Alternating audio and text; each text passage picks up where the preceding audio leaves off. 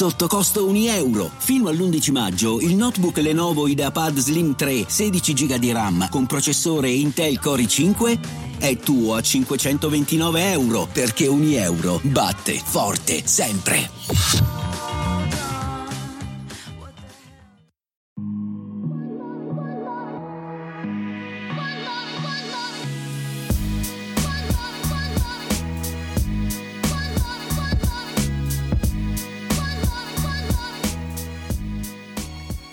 Arrivati all'episodio 58 di Slice, un saluto da parte mia, da parte di Guido Monaco e di Emanuele Ricciardi. Ciao Guido, ciao a tutti. Allora Emanuele, due settimane eh, ancora alle, alle finals, eh, è quasi tutto deciso, ma c'è ancora a Bercy una, diciamo, un qualcosa di aperto eh, tra Aliassim, che ormai è quasi matematicamente qualificato, e ci mancherebbe, mi viene da dire, dopo tre tornei vinti in tre settimane, un'impresa riuscita pochissimi nella storia del tennis. Eh, Rublev che ha un buon vantaggio, eh, che si dovrebbe accapararsi l'ultimo, l'ultimo posto, eh, salvo un miracolo finale di Fritz o di Urkac, ehm, appunto nel mille, nel mille parigino, ma insomma diciamo che i giochi, i giochi sono fatti. Eh, vale la pena però tornare ai due tornei 500 di, di settimana scorsa perché ovviamente eh, la vittoria di Medvedev da una parte eh, a, a, Vienna e la vittoria a Basilea di, di Aliassim eh, insomma propongono due giocatori eh, reduci da una stagione ehm, insomma non così convincente anche se in momenti diversi magari hanno reso un po' di più o un po' di meno, ma adesso sembrano molto, molto carichi, molto pericolosi per, per, il finale di stagione che comunque deve assegnare con Parigi e poi Torino ancora, ancora parecchi, parecchi punti. E come detto, Aliassim addirittura ha fatto tripletta andando a vincere eh, insomma, a, a, Firenze, andando a vincere ad Anversa e poi il 500 di, di Basilea dove ha spazzato sostanzialmente la, la, concorrenza, ha faticato un po' il primo turno con, con Usler se non ricordo male, e poi ha battuto tutti piuttosto nettamente, eh, Alcaraz eh, compreso, il numero uno del mondo nei, nei quarti. Eh, partiamo subito da, da, lui, la copertina se la merita lui, eh, Felix Auger Aliassim, un ragazzo di cui si parla già da tanti anni, che è top 10 o giù di lì da un paio di stagioni, ha già fatto delle semifinali slam, ma poi ha lasciato sempre quella sensazione di essere un po' incompiuto eh, più che incompleto direi, eh, o che gli mancasse qualcosa sul piano caratteriale, eh, un po' di instabilità tecnica con certi colpi, insomma sembra aver quadrato finalmente eh, il cerchio, aveva perso un sacco di finali, però le finali le aveva raggiunte e questo abbiamo sempre detto fosse un, un segnale importante. Eh, adesso tolto anche questo, questo limite, se vogliamo, di non rendere al massimo gli appuntamenti finali, eh, il limite potrebbe essere veramente molto molto alto per questo ragazzo, parlo di primi, di primi 4-5 del mondo stabilmente, perché no? Tu come, come, l'hai visto e quali sono stati i miglioramenti che hai visto che hanno segnato un po' questo, questa tripletta di, di Aliassim? Beh, l'ho visto bene, direi. Eh. Eh, l'ho visto bene poi in crescendo, anche perché, ok, il torneo di Firenze, insomma, era assolutamente il favorito e quindi magari ancora non c'era, anche nonostante le prestazioni fossero già evidentemente di gran livello, ricordo la partita con Musetti assolutamente impeccabile, e però poi sono cresciuti anche il livello dei tornei in cui si è, si è messo dentro e li ha, li ha, risolti alla grande in un continuo crescendo. Beh, il, dal punto di vista tecnico i miglioramenti, il miglioramento più evidente in assoluto ovviamente è quello del rendimento del servizio, un colpo già insomma, anche prima di queste settimane era un colpo già di notevole livello, aveva fatto dei progressi decisi negli ultimi, nell'ultimo anno e mezzo e aveva ancora effettivamente non un grandissimo rendimento con la seconda, eh, che era un po' instabile, con cui poi dal punto di vista pratico non faceva tantissimi punti. Invece in queste settimane è stato del tutto intoccabile sul servizio e tutto, cioè una prima mh, mhmm, pesantissima, varia e, mhmm, e, e, quindi con cui già ovviamente risolvere tanti punti, una seconda consistente e stabile e sulla scia di questo è sembrato poi assemblare un po' tutti, anche quei pezzettini che prima sembravano lasciare un po' perplessi, no? Eh, non so, ha spesso manifestato in, pur nella potenza e nell'esplosività del, del suo dritto, il colpo era spesso instabile, tendeva a perderlo anche in maniera abbastanza plateale a momenti Invece in queste settimane è stato perfettamente centrato col dritto, sta continuando a fare progressi sul rovescio, con cui adesso addirittura ogni tanto riesce anche a cambiare lungolinea, a passare. Eh, ha giocato bene anche mh, a livello di scelta, che è un'altra cosa che gli si contestava un po', nel senso che ogni tanto magari aveva delle scelte proprio dal punto di vista tattico, di spinta, di discesa a rete non sempre ottimale. Invece ha fatto anche questo bene eh, a rete è un giocatore comunque che non, magari non è Edberg, però ha comunque un dinamismo atletico, gioca benissimo sopra la testa, quindi insomma quando ci va con i presupposti giusti fa i punti.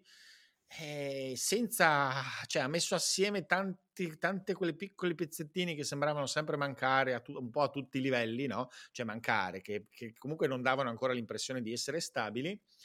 E invece adesso in questa settimana li ha messi tutti assieme e poi uno poteva avere delle riserve fino a un certo punto perché il livello dei tornei magari non era altissimo, però obiettivamente le ultime giornate, cioè il torneo dalla partita di Kekma, contro Kekmanovic in avanti, che è stata incredibile la partita con Kekmanovic, in 40 minuti gli ha dato 6-0, 6-1, ma non perché l'altro stesse male, proprio ingiocabile totalmente da lì in avanti, insomma, ha fatto veramente strabuzzare gli occhi.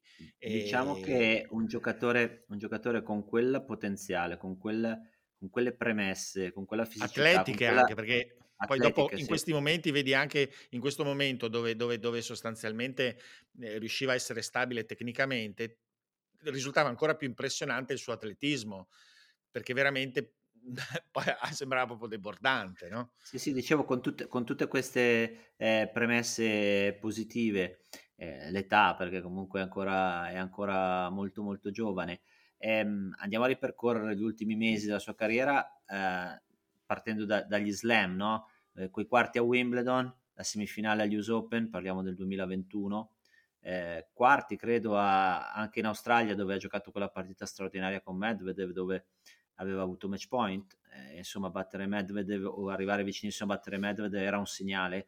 Ehm, quella partita a, a, a, Parigi con Nadal, 5-7, buttandosi avanti eh, a quasi a ogni, no? a ogni, occasione, giocando a rete, tu dicevi non è Edberg, ma in quell'occasione aveva fatto vedere di poter diventare un giocatore anche di rete molto molto importante, poi forse non ha dato seguito nel proseguo della stagione a, a tutto quel quel po' di, di, di, di, situazioni che aveva messo in piedi, però adesso ha ritrovato eh, il filo. Lo frega un po', nel, più, più, che altro frega noi o chi, chi, lo sottovaluta un po', quella faccia da bravo ragazzo e anche quelle, no, quell'espressione a volte un pochettino poco, poco, poco cattiva forse, eh, però eh, insomma il progetto giocatore siamo sempre lì no? e, e, deve essere un po' un insegnamento anche per quanto riguarda eh, Sinner o, o, o Musetti l'insegnamento è quello che insomma dobbiamo aspettare un attimo a dare dei giudizi definitivi eh, o comunque troppo severi perché questi ragazzi che non sono Nadal, Djokovic e Federer ma sono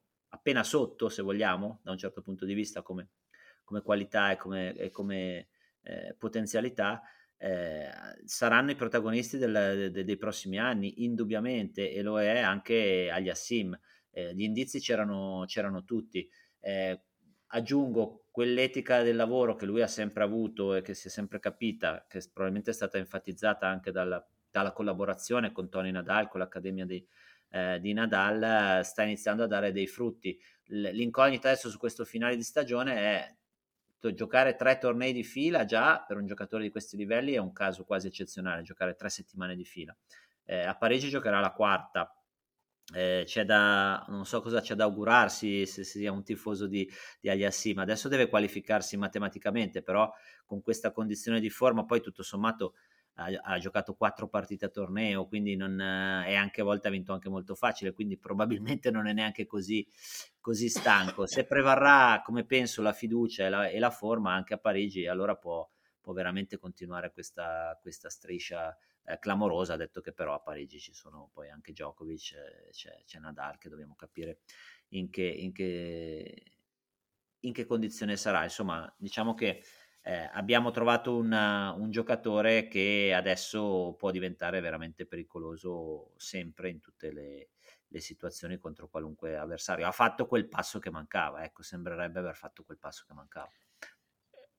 Eh, la sensazione è quella, la sensazione è quella, poi eh, ovviamente adesso il, in questo finale di stagione sicuramente ha giocato parecchio, sicuramente il, modo con cui ha giocato, la superficie, le superfici, il suo tipo di gioco non l'hanno tenuto in campo un'infinità di tempo. Eh, s- l'impressione che ho avuto io a Basilea è che fosse molto fresco anche dal punto di vista mentale, eh, insomma, come se fosse in questo momento abbastanza pronto a raccogliere questo stato di forma. E bisogna vedere ovviamente anche gli altri, è sempre un crescendo anche di livello, no? Perché eh, purtroppo è anche, il, anche, la cosa micidiale del tennis è questa, no?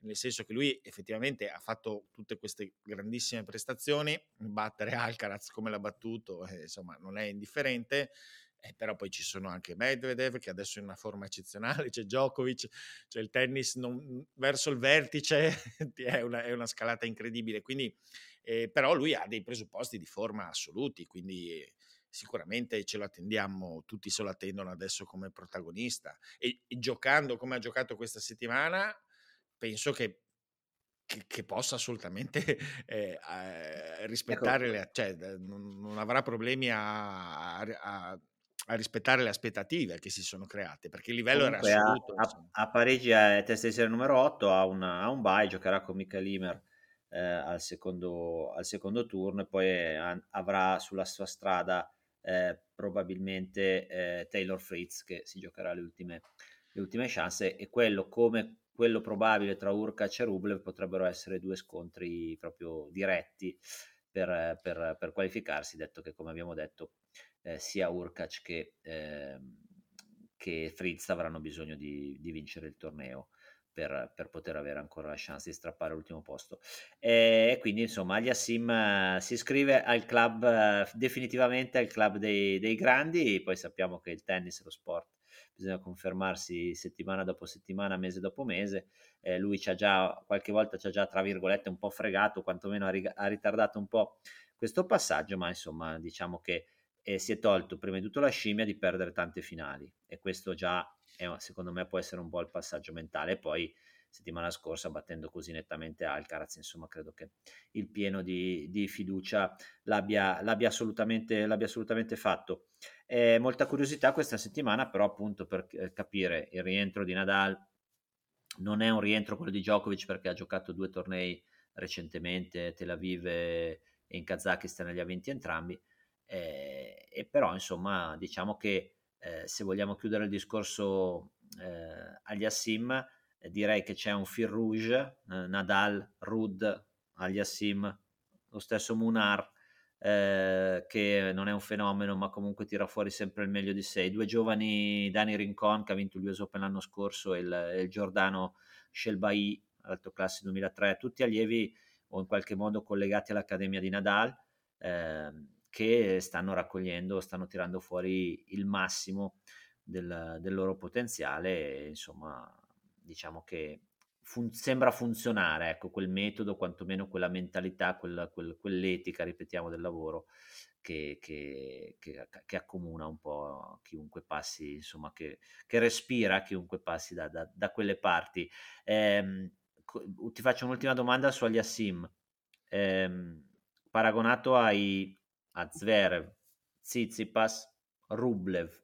Ti prendo questi tre nomi che sono giocatori stabilmente nei primi 4, 5, 6 da, da tre stagioni, ma che poi alla fine per un motivo o per l'altro negli slam o comunque in certi momenti della stagione sembrano un po', sembra un po' mancargli qualcosa. Agli Assim può essere un po' più completo, un po' più, eh, come dirti, eh, da corsa anche per, per, fare quel salto che questi tre che ho nominato per ora non sono riusciti a fare? Un po' più attrezzato. I, potenzialmente sì, perché allora diciamo che è un atleta, sono tutti atleti notevolissimi, lui se possibile è un atleta probabilmente ancora di, di, di caratura superiore.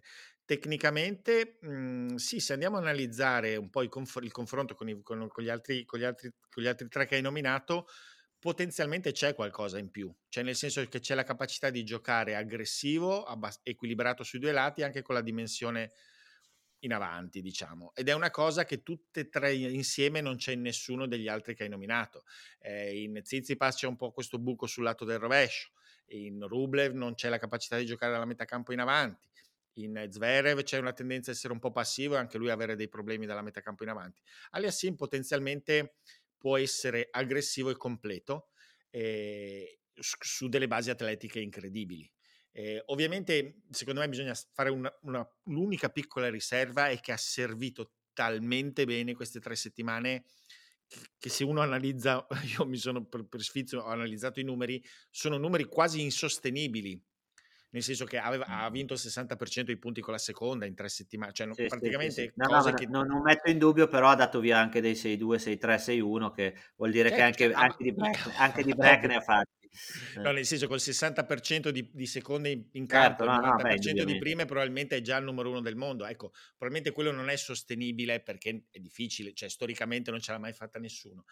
Però rispetto a quelli che dici tu, secondo me c'è anche un altro vantaggio lui è stato precoce, quindi è già sul circuito da un po', ha preso anche lui le sue bastonate dai grandi, però in una fase un pochino ancora più, pre, mhmm, diciamo, ancora un pochino di, dei primi anni sul circuito, diciamo, non ha passato così tanto tempo a rincorrere i primissimi, a prendere bastonate dovendo fare sì, l'ultimo ha, ha potuto prendersela un po' più comoda rispetto a quei tre nomi che ti ho fatto io prima e esatto, quelli di, hanno di quelli tantissime ecco, volte ecco. proprio a livello slam si sono trovati di fronte a un muro.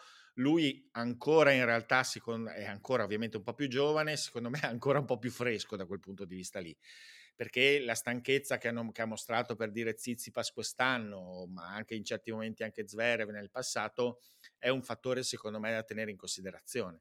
Quindi direi di sì, potenzialmente ovviamente poi dopo adesso dobbiamo poi dopo ci, ci sono i fatti no cioè abbi- stiamo parlando comunque del livello 250 500 c'è il livello 1000 c'è il livello slam e lì lui dovrà confermare quello che ha fatto vedere adesso, quello, dobbiamo solo, solo scoprirlo. Insomma. Vabbè, già nelle prossime settimane scopriremo qualcosa in più, mentre invece un po' sorrido perché mentre stiamo registrando la puntata c'è Fognini con, con Fis, giovane francese, appena messo a segno un punto incredibile che sarà l'highlight credo della, della, giornata. Fognini che è stato ripescato, aveva perso proprio da Fis nelle qualificazioni 6-4 al terzo giovanissimo francese, eh, classe 2003, e, e, se l'è ritrovato entrando Lucky Loser eh, al posto di Berrettini, no? Credo, Fognini? Sì, sì, sì. Al posto di Berrettini che, che ha, dato, ha dato forfè perché persiste quel problema al piede, poi ne parleremo dopo anche in, in previsione Davis. Eh, per quanto riguarda le, i 500 di settimana scorsa segnalerei comunque il risveglio ormai direi definitivo, comunque il buon finale di stagione di Shapovalo che ha un po' aggiustato una stagione eh, insomma un po' così e così, in cui non c'è stato quantomeno il picco, e poi soprattutto Rune che invece di picchi ne ha avuti tantissimi, anche lui tre finali praticamente in, in un mese, eh, ok due perse, ma comunque insomma già nei primi venti Rune non sta, non sta chiedendo permesso, no? non sta ma chiedendo sì, tanto permesso per entrare nel, nel tennis che conta.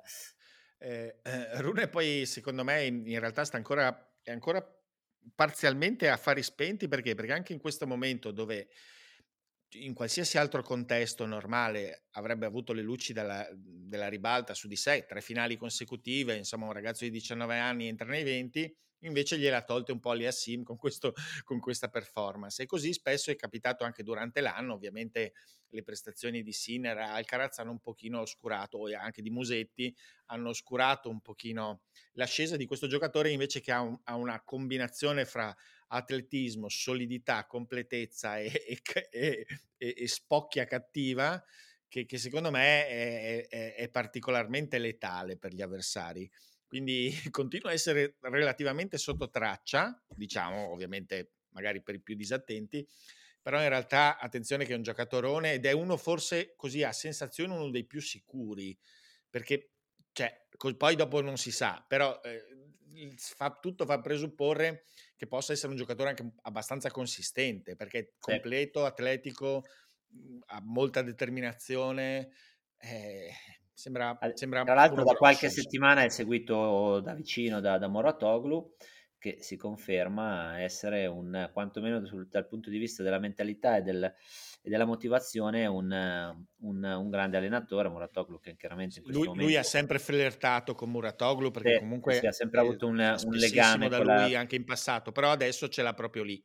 Sì, anche perché Muratoglu ovviamente con la Alep prima ferma per, per, problemi fisici e poi per il discorso doping eh, si sta dedicando di più a, a Rune con, con, ottimi risultati. Non farà in tempo ancora uh, quest'anno, per quest'anno qualificarsi per il Masters, ma insomma è abbastanza, eh, insomma non dico prevedibile, ma, ma non saremmo così sorpresi di vederlo tra 12 mesi già in lizza per ancora di più per un posto tra i primi, sì, tra i primi eh, c'è da dire che i posti comunque sono sempre otto i giocatori 8, ce ne sono tanti, no? eh? ce ne sono tanti perché, perché io ho fatto la tua stessa riflessione rispetto a Rune però cominciavo a fare il conto perché è vero c'è, c'è, c'è tanta gente che sta premendo lì dietro eh, se noi abbiamo citato questi ma ovviamente dobbiamo citare anche Medvedev ovviamente che già un, ha un livello totalmente superiore che è ritornato con una settimana, ha giocato in maniera a un livello altissimo. Ce ne sono anche tanti che sono già lì e credo che non, che non avranno un crollo repentino. Insomma, 8 comincia a essere stretta la situazione. Eh. Beh, allora ti dico che ehm, volendo fare il po' il Nostradamus de noi altri, tra 12 mesi eh, io Medvedev non lo vedo, io lo, sai che lo Medvedev sai quanto lo, lo veda forte, imbat, quasi imbattibile, Djokovic idem, Ehm, se non si danno una Nadal tra 12 mesi, lo, non so cosa augurarmi, ma comunque lo vedo difficile eh, qualificarsi. Alcaraz dovrà confermarsi, ma insomma è presumibile che ce la faccia. Gli altri si devono dare una bella svegliata. Parlo degli Zizipas, parlo di Rublev, eh, parlo di, di, di, chiunque voglia, eh, i nostri in primis, eh, chiunque voglia ritornare lì in quell'elite, perché comunque con Aliassim, con magari Shapovalo che prima o poi matura, con Rune, eh, insomma lo stesso Urkac e Fritz, Tiafo che, che insomma se continua a crescere può diventare anche lui un papabile. Ci sono veramente una decina abbondante di giocatori per eh, 4-5 posti e quindi eh, vediamo Musetti anche perché attenzione io Musetti eh, ieri ha fatto una partita meravigliosa una partita clamorosa ha battuto Cilic eh, 6-4-6-4 eh, su un campo comunque, un eh, su un campo comunque veloce, in un torneo importante, è un risultato che sinceramente non 12 mesi fa, ma 3 mesi fa eh, avremmo fatto fatica a, a, a, a ipotizzare. Eh, quindi insomma diciamo che diventa come abbiamo detto mille volte adesso sta diventando un momento tennis maschile super super interessante molto meno prevedibile con uh, volti nuovi, tanti più giocatori che ci credono anche di vincere grandi tornei, mentre prima erano un pochettino eh, mortificati dalla presenza di quei, tre, di quei tre mostri quasi intoccabili e quindi enjoy, molto molto bello, molto, molto, molto interessante e speriamo che i nostri, che, e aprirei la parentesi Emanuele, eh, possano una volta anche eh, un, un, po' lasciati stare dalla, dalla sfortuna o dagli infortuni, giocarsi le proprie carte, eh, perché comunque questo finale di stagione di Sinner è un po' sottotono, non deve far dimenticare tutto quanto di buono fatto eh, quest'anno e, eh, e, c'è ancora una Coppa Davis da giocare. Eh, Berrettini giustamente secondo me ha saltato, adesso io non conosco le sue reali condizioni, però in ogni caso anche fossero state discrete, secondo me avrebbe fatto bene a saltare Parigi-Bercy e concentrarsi sull'appuntamento di, di Malaga della Coppa Davis dove appunto con quei musetti in questa forma dovessimo recuperare anche solo uno tra Berrettini e, e, e Sinner vicino al, al, proprio meglio potremmo essere da corsa con questo Musetti e col solito discorso del doppio che, che, eh sì, che sai il discorso sulla Davis è un po' il discorso che facciamo stavano facendo sulla top 10, sulla, sui top 8 adesso. Cioè, comunque, eh, vabbè, non c'è di mezzo Djokovic, però insomma ci sono delle squadre con dei giocatori in forma abbastanza di, di buon livello. Quindi quals- adesso, sinceramente, secondo me eh, sarebbe già bene riuscire a trovarsi uno stato di forma da potersela, diciamo, giocare, insomma, ovviamente se si prendessero i giocatori in questo esatto momento, ma manca ancora un mese, sì, ovviamente in questo momento c'è uno stato di forma, tranne che i Musetti, che invece è eccezionale. Eh beh, ormai non, non, manca più un mese, eh, mancano tre settimane. Manca meno di un mese, c'è anche il, do- sì, c'è il doppio, insomma, che comunque è un, è un, doppio su cui possiamo contare, però non è niente di sicuro, no? Cioè, nel senso, non è che ci garantisce punti. E, non so, ci sono sicuramente anche degli avversari. C'è, c'è il Canada, mi pare, c'è il Canada, giusto?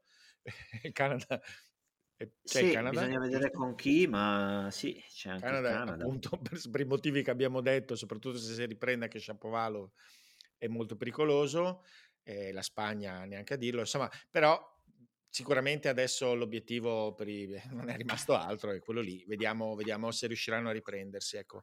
Eh, Sinner ieri è sembrato veramente mh, svuotato, eh, dal punto di vista complessivo, insomma, quindi eh, mi è sembrato molto lontano, molto lontano adesso da, da, da, uno stato di forma, però la Davis è anche un contesto un po' diverso, eh, dove magari anche si riesce a, a, mu- a, smuovere qualcosa, se il problema è magari di stanchezza si possono invece anche trovare, mentale dico, si possono invece trovare magari energie nuove. Vediamo, eh, rimane questo, la, la stagione è stata un po' è stata comunque molto particolare per i nostri giocatori, i due giocatori più forti. Eh, c'è anche da dire che ci sarebbe, dopo una stagione così, avrebbero effettivamente anche bisogno magari di, di proprio di, magari di, un, uno stacco per preparare bene la prossima stagione. Però la Davis ovviamente non può essere snobbata, insomma.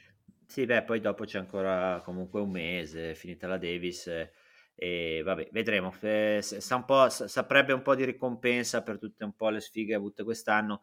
Eh, ri, ri, mm, sono andato a ricontrollare il tabellone di Coppa Davis, Stati Uniti, Italia, la vincente contro Canada, Germania. Eh, Stati Uniti, ragazzi, eh, poi anche gli Stati Uniti sono complicati. Fritz, eh, Ram e Sock in doppio. Insomma, in questo no, momento... Forse sai che Ram non l'hanno, non l'hanno chiamato? Mm, non no, hanno convocato speriamo. Ram. No, Infatti... ma si sanno già le convocazioni? Eh sì, come da noi anche, sì sì sì, erano già stati Ram ha giocato nel... però nel, nel, girone, ha giocato lui e so. Però mi pare che non sia stato per le finali, no. non, non, sia fra i convocati. Poi non so, no. adesso io sinceramente mi, mi coglio... Magari vuole portarsi, vuole portarsi, un singolarista in più, può darsi, ci può stare. Ehm, Australia-Olanda e Spagna-Croazia questi sono i, i cioè, quattro. Cioè, diciamo quarti. che noi abbiamo in rotta di collisione due fra le squadre più fastidiose perché eh, gli Stati Uniti subito e, e, potenzialmente il Canada sono effettivamente in questo momento complicate. Sì, il Canada che l'anno scorso nel girone finale, nel, nel girone aveva falsato un po' tutto perché mancavano entrambi i big. Quest'anno doveva succedere la stessa cosa, poi invece alla fine gli Assim mi sembra che abbia deciso di giocare, quindi sono riusciti a, a qualificarsi. Comunque vedremo. Aliassim che aveva battuto Alcaraz era stato... È bravissimo, sì. Oh, sì. E, ehm, e, quindi niente, eh, vediamo con chi si presenta il Canada, perché chiaramente se si presenta al, al, al meglio è un'altra che, che, può dire la sua alla grandissima. Ehm, io direi di passare, dopo aver detto che appunto a Bersi, abbiamo detto di Musetti, e, e, appena vinto Fognini ci sono state la, la, oltre alla sconfitta di Sinner c'è stata quella di Sonego che si era qualificato poi ha perso una partita abbastanza equilibrata 6-4-6-4 con Tiafo però facendo vedere proprio un po' quei, quei limiti, quei difetti eh, col rovescio ha avuto anche le sue occasioni però manca qualcosa in questo momento al, al, al tennis alla convinzione di, di Lorenzo Musetti e, e l'anno prossimo sarà quella, la stagione in cui capiremo se la top 20-25 è un livello alla sua portata o se proprio alcuni difetti strutturali de- lo, lo, ridimensioneranno un po' eh, e gli faranno fare una, una, carriera per quanto molto molto eh, importante però non a quei livelli lì di top 20.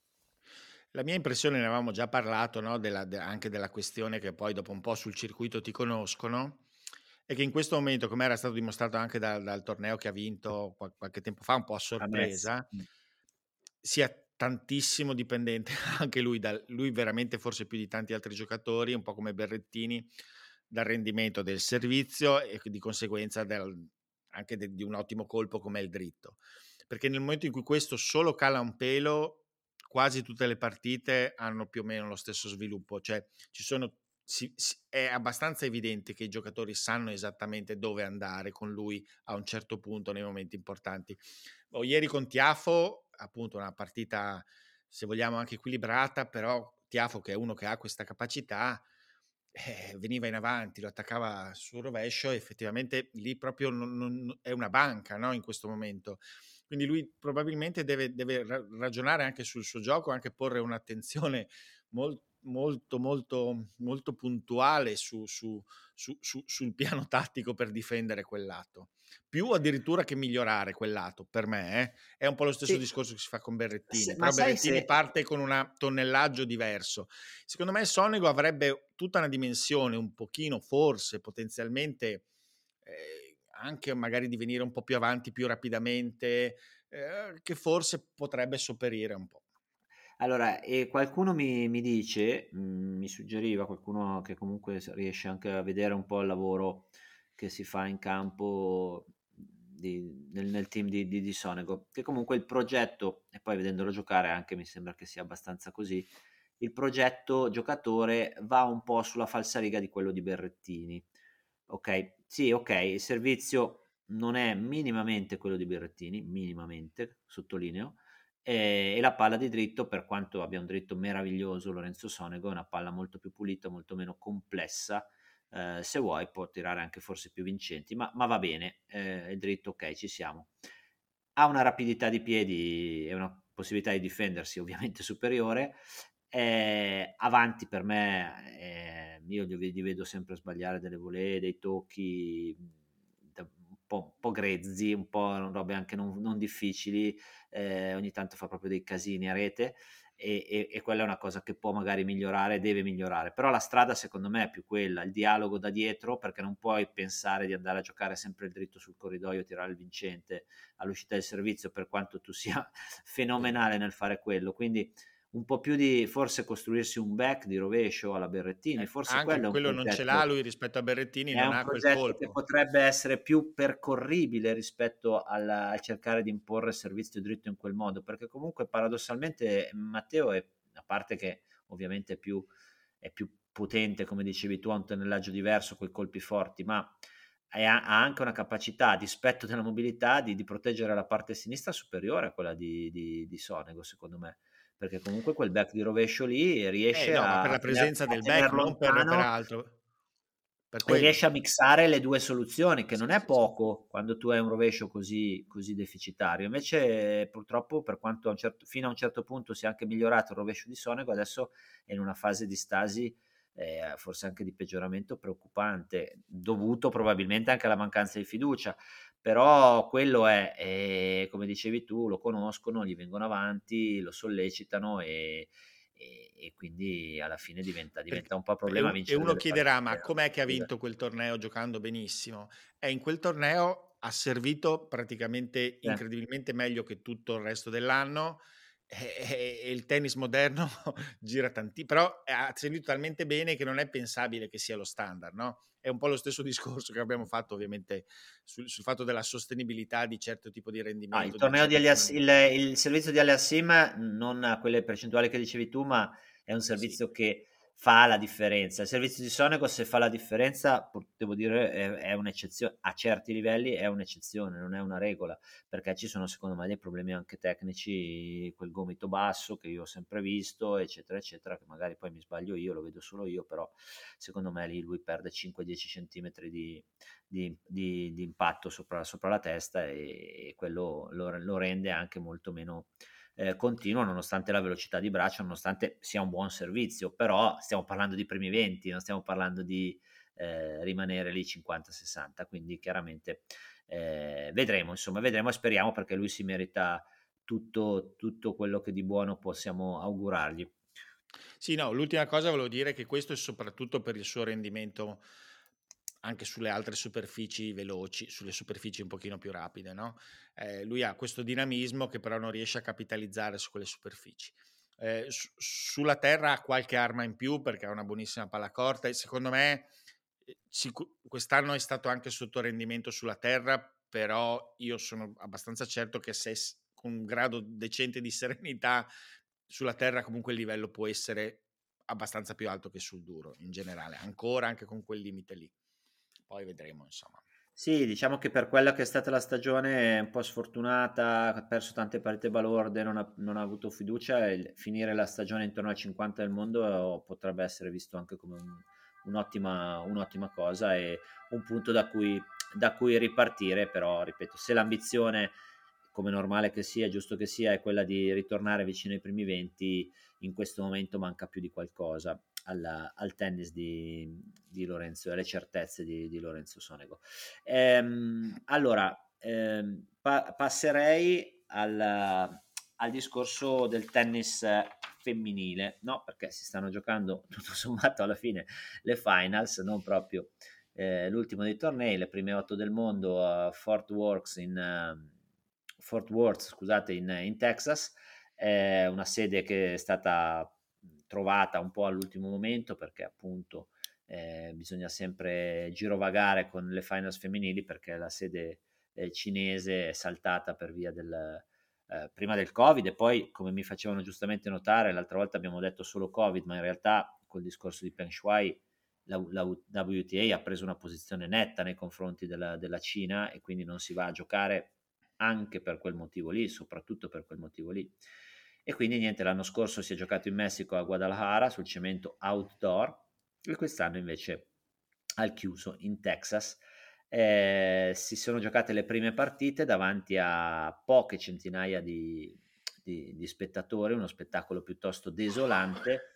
Eh, è vero che era la notte di, di Halloween, in America con Halloween non si scherza, anche in Italia devo dire ormai purtroppo, però ehm, niente, hanno giocato Pegula e Saccari, che è stata la rivincita della finale di pochi giorni fa a Guadalajara, in quel caso vinto da Pegula in due set, questa volta due tiebreak, ha avuto la meglio Saccari, e hanno giocato Sabalenka e Jabeur, e insomma ha vinto Sabalenka dopo una lunga battaglia, 6-3, 6-3 al terzo con Jabeur che è stata vicina alla vittoria. Due partite molto tirate, due partite anche di, di buon livello, come detto Emanuele, appunto davanti purtroppo però a, un, a una cornice di pubblico assolutamente non degna del, dell'importanza del torneo. Sì, appunto, c'è la giornata particolare, oggi vedremo, oggi insomma scendono in campo anche giocatrici che dovrebbero richiamare al massimo, insomma oggi è la prova del 9 probabilmente del, del, del, dell'affluenza che ci sarà in questo torneo Ehm, lo stadio è immensamente grande anche. Ehm, mi è venuto in mente ieri, eh, mentre vedevo appunto questo scena, se l'avessero fatto ad Ostrava sarebbe stato strapieno in, sta- in uno stadio piccolino, ci sarebbe stata un'atmosfera bellissima, però ovviamente è difficile fare scelte del genere. Pensavo dicessi a Napoli a un certo punto, pensavo se avessero eh? fatto a Napoli. A Napoli pensavo dicessi a un certo punto. no, a Napoli no ma solo perché non ha la struttura coperta. E no, comunque diciamo che mh, mhmm, sì, sembra enormemente sovradimensionato rispetto all'interesse che ha suscitato almeno ieri. Vediamo oggi cosa, cosa succede e poi magari eventualmente ci sarà da fare qualche riflessione. Eh, diciamo appunto che il circuito VTA, insomma, ha comunque patito enormemente di più ancora di quello ATP questi anni qua e quindi c'è, c'è ci sono tutta una serie di, di situazioni che vanno a incastrarsi no? e rendono, rendono complicata eh, la cosa. Dal punto di vista tecnico, eh, ieri insomma, io ho visto un pezzettino soprattutto a partire di Sabalenka contro Jabeur. Sabalenka era contentissima, era felicissima, esultato per questa vittoria come se avesse vinto il torneo. E, ehm, sono curioso di vedere domani Sviontek e Goff, sì, stanotte, quando, insomma, quando entreranno in campo, ehm, perché ho la sensazione che potrebbe essere, mhmm, non so, ho, ho come una, una, sorta di sensazione che possa essere fra loro due in realtà la, la vicenda. Eh, e magari anche per il torneo, se effettivamente Goff si presentasse in un certo modo, potrebbe magari dare, anche perché è molto amata comunque negli Stati Uniti, ovviamente non ha lo status di Osaka e di Serena Williams, però potenzialmente per quel mercato lì eh, è una figura molto importante, insomma, anche dal punto di vista proprio facendo un discorso sulla popolarità.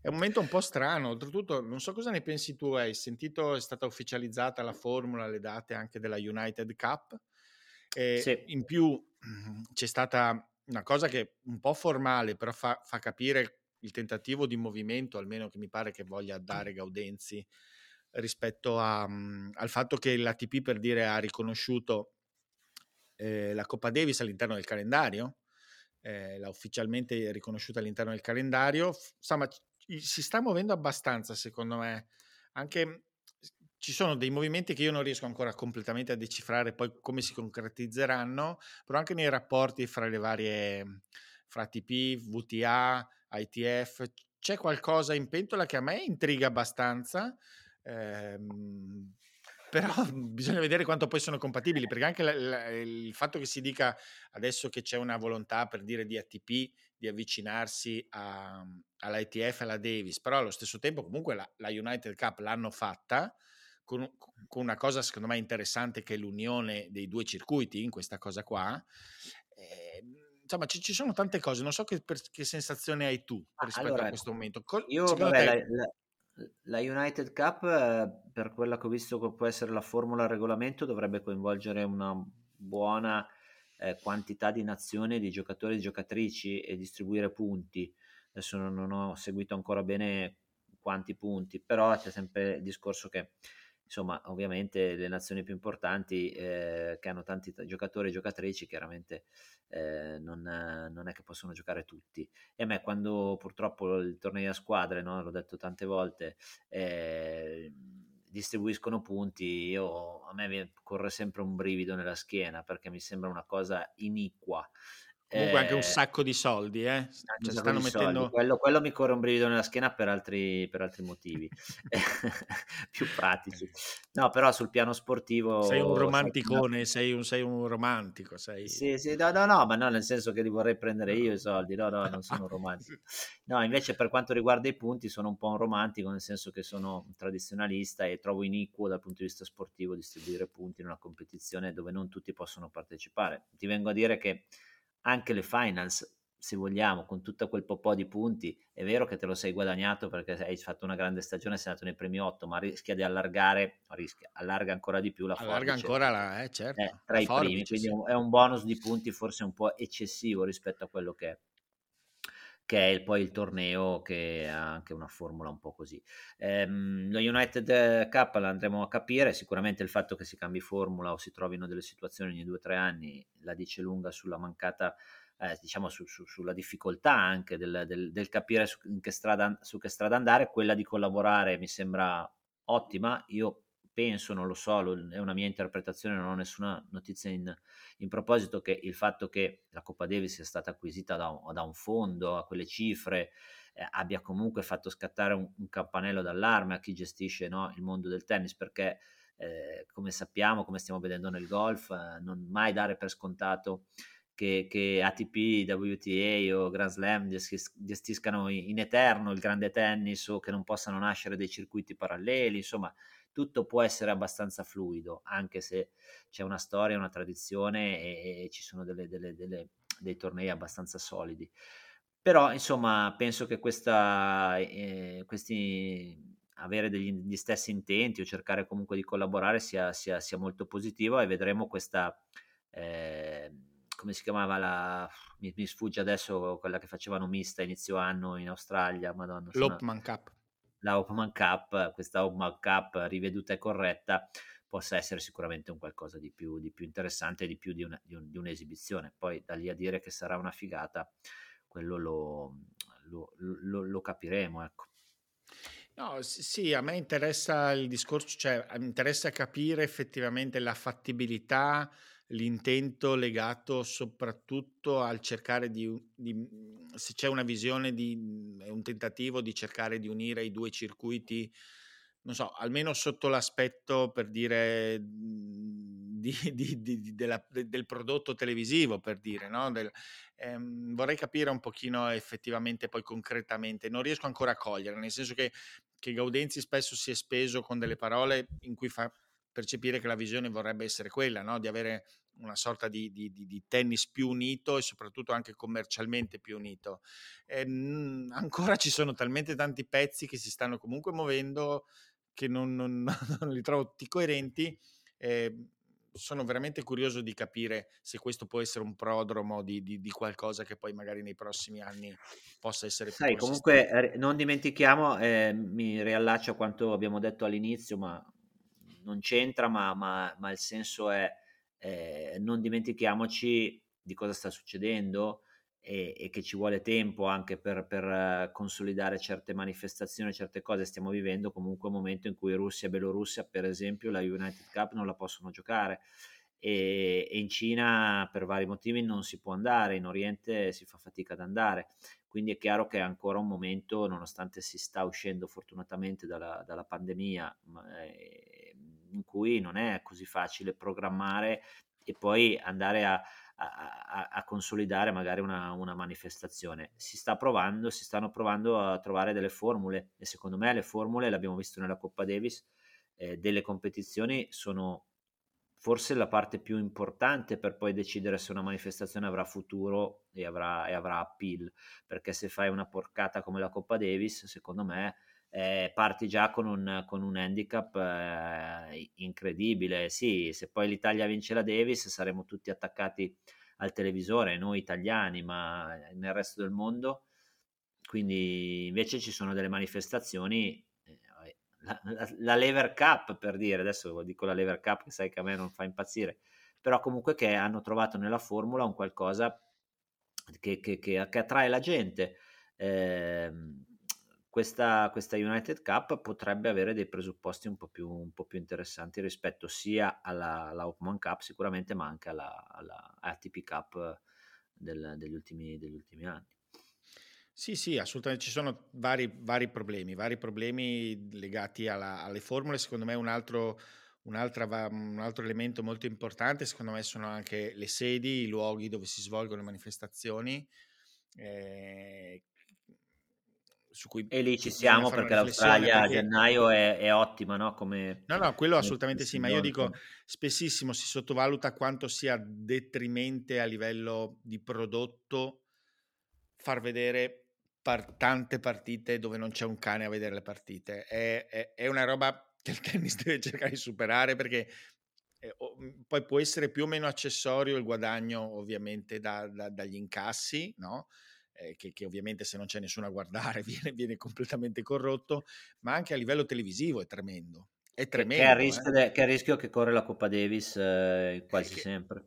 È, è, che è il rischio, cioè nel senso, mh, per dire, l'immagine di ieri, eh, lasciamo sempre la riserva, vediamo cosa succede oggi, però eh, la massima competizione dello sport femminile, che è anche lo sport professionistico più ricco in campo femminile che ci sia al mondo, le migliori giocatrici del mondo si incontrano in un paese mhmm, super sviluppato come gli Stati Uniti ed è un'impresa non far arrivare a vedere le migliori giocatrici del mondo, non far arrivare a vedere la gente, no? E alle volte c'è la sensazione che in questo mondo super dove tu, sono tutti questi media ovviamente ovviamente che espongono a livello globale attraverso eh, le televisioni, internet, i propri prodotti, no? Si, si, secondo me c'è un pochino di, di, incuria nel cercare una promozione nei, nei, anche proprio sul posto eh, per far arrivare la gente, no? La gente deve essere, cioè il tennis ha bisogno che, che si veda che c'è gente che lo segue anche quando lo si guarda in tv perché crea tutta un'altra atmosfera, crea proprio nello spettatore per dire lontano, no? lontano magari che si vuole avvicinare un po' al tennis. Eh, se tu eh, sai che c'è la, la, terza giocatrice del mondo e la quinta e non c'è nessuno che li guarda, tu sei lì. Cambi canale, cambi canale, vedi un palazzetto enorme vuoto. No, vabbè, ma riassumendo quello che stai dicendo tu, ma cui, su cui io sono totalmente d'accordo, eh, non esiste una competizione sportiva di grande successo, di grande prestigio che non Senza parta dall'avere il tutto, il tutto, esaurito o giù di lì. Abbiamo visto il calcio italiano come è crollato anche per quel motivo, no? perché comunque gli stadi essendo un po' brutti o fatiscenti, la gente non, non li frequentava più, tu accendi la tele, guardi la partita, vedi questo clima mezzo, mezza, mezza curva vuota, mezza, mezza distinti vuoto e dici mamma mia che tristezza. E, e, la stessa cosa purtroppo succede in Coppa Davis quando non giocano in casa le squadre appunto che ospitano e della Coppa Davis e il fulcro della Coppa Davis qual era? Il tifo, no? anche a volte magari esagerato, che abbiamo rivisto ieri tra l'altro in Simone Marray, no? non ne abbiamo parlato, ma sì, sì. ieri i tifosi parigini si sono distinti ancora una volta per grande simpatia. E, ehm, e niente, però appunto se non si parte da lì è chiaro che la manifestazione parte già con un, con un handicap. Tra l'altro notavo... Ehm, nel, parlando ancora di finals femminili, due gruppi, sapete che si, si dà sempre un gruppo nome a, a, gruppi di solito di ex campioni di solito, tranne in Italia l'anno scorso che sono riusciti a darlo, cosa è andato? Il gruppo verde, il gruppo rosso, non so. Sì, sì, è andato il colore, dei colori. I colori Comunque gli americani che sono un po' più attenti da questo punto di vista hanno dato il, nome, il nome del, di un gruppo a Tracy Austin, ex campionessa numero uno del mondo, e l'altro a Nancy Ricci, che io... Eh, colpevolmente ignorante, non, non sapevo eh, chi fosse. So sono, sono, andato a, sono, andato a, vedere una giocatrice eh, che adesso è ottantenne, ancora in vita, texana, e proprio per questo in, in onore suo si è, si, è, si è, dato il nome al, al, gruppo, il gruppo dove proprio hanno giocato questa notte Sabalenka, Saccari, Pegula e, e, e Jabeur e vincitrice dell'Australian Open nel 67 e del, del, Roland Garros nel 68 con due finali agli US Open sempre in quegli anni, quindi a cavallo tra professionismo e dilettantismo ai tempi di Margaret Court, di, di Billie Jean King, una giocatrice insomma di, di, tutto rispetto che tra l'altro aveva un fratello, Cliff Ricci, che è stato top 10, sono stati i primi due fratelli a essere top 10 contemporaneamente nel tennis, diciamo nel tennis moderno, eh, però insomma facciamo un po' di cultura tennistica ah, giusto, che, giusto. Che, che, non guasta mai, però Nancy Ricci sono rimasto veramente allibito con, nella mia sì, presunzione sì. di conoscere abbastanza la storia del tennis, ho detto oh, questa da dove salta fuori. E niente, quindi direi che insomma eh, occhi puntati su, su Parigi-Bercy. Eh, sperando che i nostri ragazzi di punta recuperino la, la, la condizione che, che, Musetti e Fognini possano fare, possano fare un, bel, un, bel, torneo eh, a Bercy verso, verso, le finals che ricordiamolo comunque dispiacerà non avere italiani, dispiacerà anche tanto, ma si preannunciano eccezionali perché insomma Djokovic, Nadal che ha confermato la presenza, Alcaraz, eh, Tsitsipas, Medvedev, questo Aliassim, e, e chiunque altro si, si, qualificherà, insomma, diciamo pure Rud, dimentico sempre Rud perché è un po' in calo, ma insomma, l'anno scorso semifinalista anche alle finals, diciamo che anche perché si pronunciano finals. interessanti. Chi, chi, dico questa ultima cosa perché sta, questa stagione tanto maledetta sotto molti punti di vista per tantissimi giocatori o vicende, insomma, c'è stato di tutto, no? Però in realtà ha avuto anche il vantaggio forse di preservare alcuni di questi ipercampioni eh sì. eh, abbastanza freschi e infatti lo stato di forma di almeno 3-4 di questi è altissimo ed è una bella cosa per lo spettacolo perché effettivamente vedere Medvedev che gioca in questo modo, Alessim che gioca in questo modo, Djokovic che stava giocando si vede subito, insomma si è visto in queste settimane che già ha un certo tipo di livello, insomma vederli così in forma poi insomma, dovrebbe essere garanzia poi anche di spettacolo sul campo. Insomma. Beh, Djokovic arriva super fresco, ma al tempo stesso anche molto bene perché ah. ha giocato poco ma ha vinto, quando ha giocato ha, ha, vinto, ha fatto delle dichiarazioni ultimamente molto preoccupanti per gli avversari di voler stare ancora qualche annetto sulla breccia a sculacciare i, le, i giovani e, e, quindi insomma diciamo che il favorito naturale eh, in condizioni normali è, è lui. Eh, ci mette poco a tornare in forma, l'abbiamo visto, quindi Bersi potrebbe essere eh, sufficiente. Nadal ovviamente qualche incognita in più, quanto però sarebbe anche bello vedere Nadal vincere l- praticamente l'unico torneo importante che, che, che manca al suo, al suo palmarès. La vedo molto molto difficile, però potrebbe essere anche questa una... bisogno, si vedrà adesso appunto a mm. Bersi si, ha, si avrà qualche idea sua, del suo stato di forma, insomma. Comunque staremo a vedere, eh, tennis continua, la solita stagione lunghissima e infinita e, e, sempre più interessante visto il succedersi di, di eventi eh, un po' nuovi finalmente eh, che spesso riguarda anche giocatori italiani. Abbiamo, siamo arrivati in fondo anche a questo episodio 58. Io Emanuele come al solito ti ringrazio e ci risentiamo tra una settimana circa con Slice. Grazie a te e ciao a tutti, alla prossima. Alla prossima.